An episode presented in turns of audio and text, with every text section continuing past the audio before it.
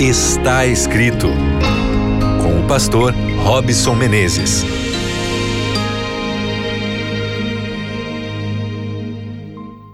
Olá, olá, seja muito bem-vindo, seja muito bem-vinda, muito prazer. Aqui é Robson Menezes, eu estou te recebendo aqui no programa Está Escrito. Uma alegria imensa estar conectado aí com você. Espero que seu dia tenha sido muito bom. Espero que você hoje possa dizer realmente foi muito bom viver esse dia, muitas vitórias, desafios, mas que eu consegui superar e isso, claro, com a direção de Deus. Mas se não foi assim que você viveu, eu agora quero desejar que você supere tudo isso e que a partir desse instante, do nosso encontro, a nossa devoção dentro da palavra de Deus te faça dar volta por cima, superar os seus desafios pessoais, profissionais, enfim, familiares, qualquer ordem que eles sejam, que eles te preparem para momentos melhores, para dias melhores. Combinado? Um abraço grande aí para você que está conectado com a gente na frequência aí da Rádio Novo Tempo, onde quer que você se encontre. Um abraço também para você que consome aí o nosso conteúdo, você faz parte aí da nossa família, está escrito no podcast, no Spotify ou no Deezer, ou se você de qualquer lugar do mundo está aqui conectado com a gente na Rádio Novo Tempo na web, no novotempo.com/rádio. Grande abraço aí para você. Nós estamos aqui no programa está escrito trabalhando com as emoções, tentando construir emoções mais fortes, emoções duradouras, emoções positivas. E hoje eu queria falar sobre preocupação. Vamos à Bíblia? queria abrir com você aqui Mateus capítulo 6, o verso 25. O está escrito de hoje diz assim: Por isso vos digo, não andeis ansiosos pela vossa vida, quanto ao que haveis de comer ou beber, nem pelo vosso corpo quanto ao que haveis de vestir. Não é a vida mais do que o alimento e o corpo mais do que as vestes? E aí, você é uma pessoa preocupada? Você se preocupa com tudo, com dinheiro, no amor, nas amizades, com a sua reputação, enfim. Você sofre de ansiedade crônica. Veja, a preocupação em excesso leva a pessoa a ter dores de cabeça, úlceras, insônia e até mesmo problemas na pele, só para citar algumas das consequências físicas, mas existem os efeitos emocionais que são ainda mais difíceis de você lidar, como a paranoia, a pessoa que tem dificuldade com a realidade, a fobia, a ansiedade e a depressão, juntamente aí com o problema do transtorno bipolar. Outro problema, segundo os psicólogos conceituados, é que a preocupação com tudo e com todos ocasiona a baixa imunidade. E é claro, a pessoa assim fica muito mais exposta a doenças simples e também as mais graves. Bom, então preocupação é um mal que atinge praticamente o ser humano como um todo, na parte física, emocional, até mesmo mental.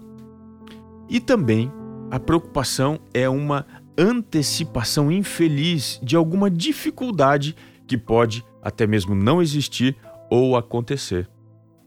Jesus se preocupa tanto com os preocupados que ele fez um sermão muito especial chamado Sermão do Monte e ali ele separou uma parte do seu discurso para com a sua plateia, os seus ouvintes, para alertar sobre essa dificuldade. Será que é o seu problema? Se for, fica ligado aqui. Ele começa aqui dizendo: não se preocupem com a sua própria vida. Uau, hein? É muito forte isso, é radical. Não se preocupe. Ué, como assim? A vida traz muitas preocupações. É ou não é? Veja, por que, que eu não preciso me preocupar com a minha própria vida? Dá uma olhadinha aqui no verso 25 de Mateus capítulo 6. Veja, eu não devo me preocupar quanto aquilo que eu tenho de comer, o beber, ou pelo meu corpo, quanto que eu tenho de vestir. A primeira a primeira visão que eu tenho que ter sobre preocupação é que esta é uma função de Deus. Deus é o Criador, então eu não preciso me preocupar. Por que não? Porque Deus atende às necessidades básicas da sobrevivência. No caso aqui, seria o alimento ou a existência. Veja só que interessante, eu não devo me preocupar porque a minha existência está nas mãos de Deus. Olha só que interessante, o verso 26, ele diz assim: Observem as aves do céu, elas não semeiam, nem colhem, nem armazenam em celeiros, contudo, o Pai Celestial as alimenta. Não tem vocês muito mais valor do que elas? Deus é responsável pelo processo inteiro do sustento da vida.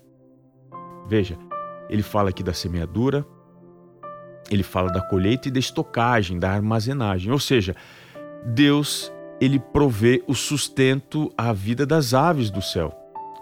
O sustento, a vida vem de Deus. Portanto, a minha preocupação quanto ao sustento, quanto à minha existência, é uma forma de arrogância. Você entendeu? Por que isso? Lá em Deuteronômio 8, 17, Moisés escreveu assim: Não digas, pois, no teu coração, a minha força e o meu poder, ou o poder do meu braço, me adquiriram estas riquezas. Ou seja, não sou eu, não é o meu trabalho, não é minha capacidade física intelectual que me dá condição de sobrevivência, de existência, de subsistência. Veja, a minha preocupação não aumenta a minha existência. O próprio texto na sequência diz assim: Qual de vós, por ansioso que esteja, verso 27, estou lendo, pode acrescentar um côvado ao curso da sua vida? Ou seja, eu não consigo aumentar um côvado, um milímetro, um segundo, um minuto a mais na minha existência. Portanto, a minha preocupação não aumenta a minha existência. Eu não vou morrer antes da hora ou depois da hora. Deus cuida de todos os detalhes. As minhas necessidades básicas são supridas por Ele, mas Ele também supre as minhas necessidades básicas de subsistência, como roupa, por exemplo. No verso 28 ele diz: Por que, que vocês se preocupam com roupas? Vejam como crescem os lírios do campo, eles não trabalham, nem tecem.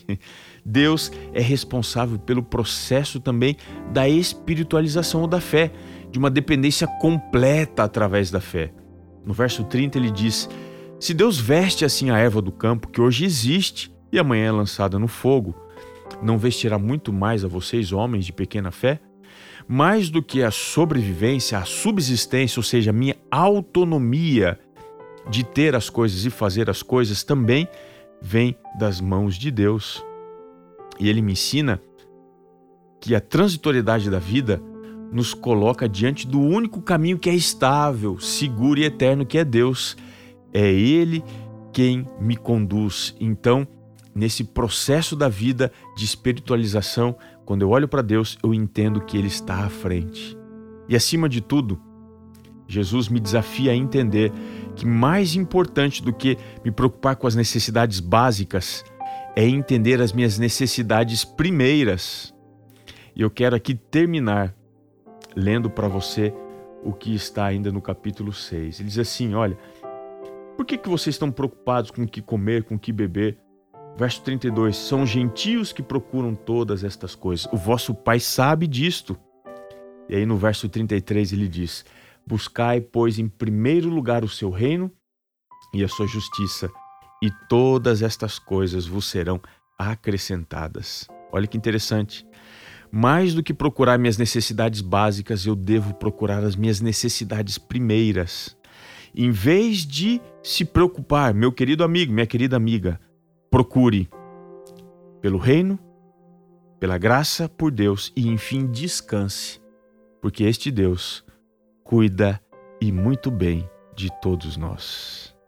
É isso aí, nosso programa está terminando, mas não se esqueça: nem só de pão viverá o homem, mas de toda a palavra que procede da boca de Deus. Um grande abraço e até o nosso próximo encontro.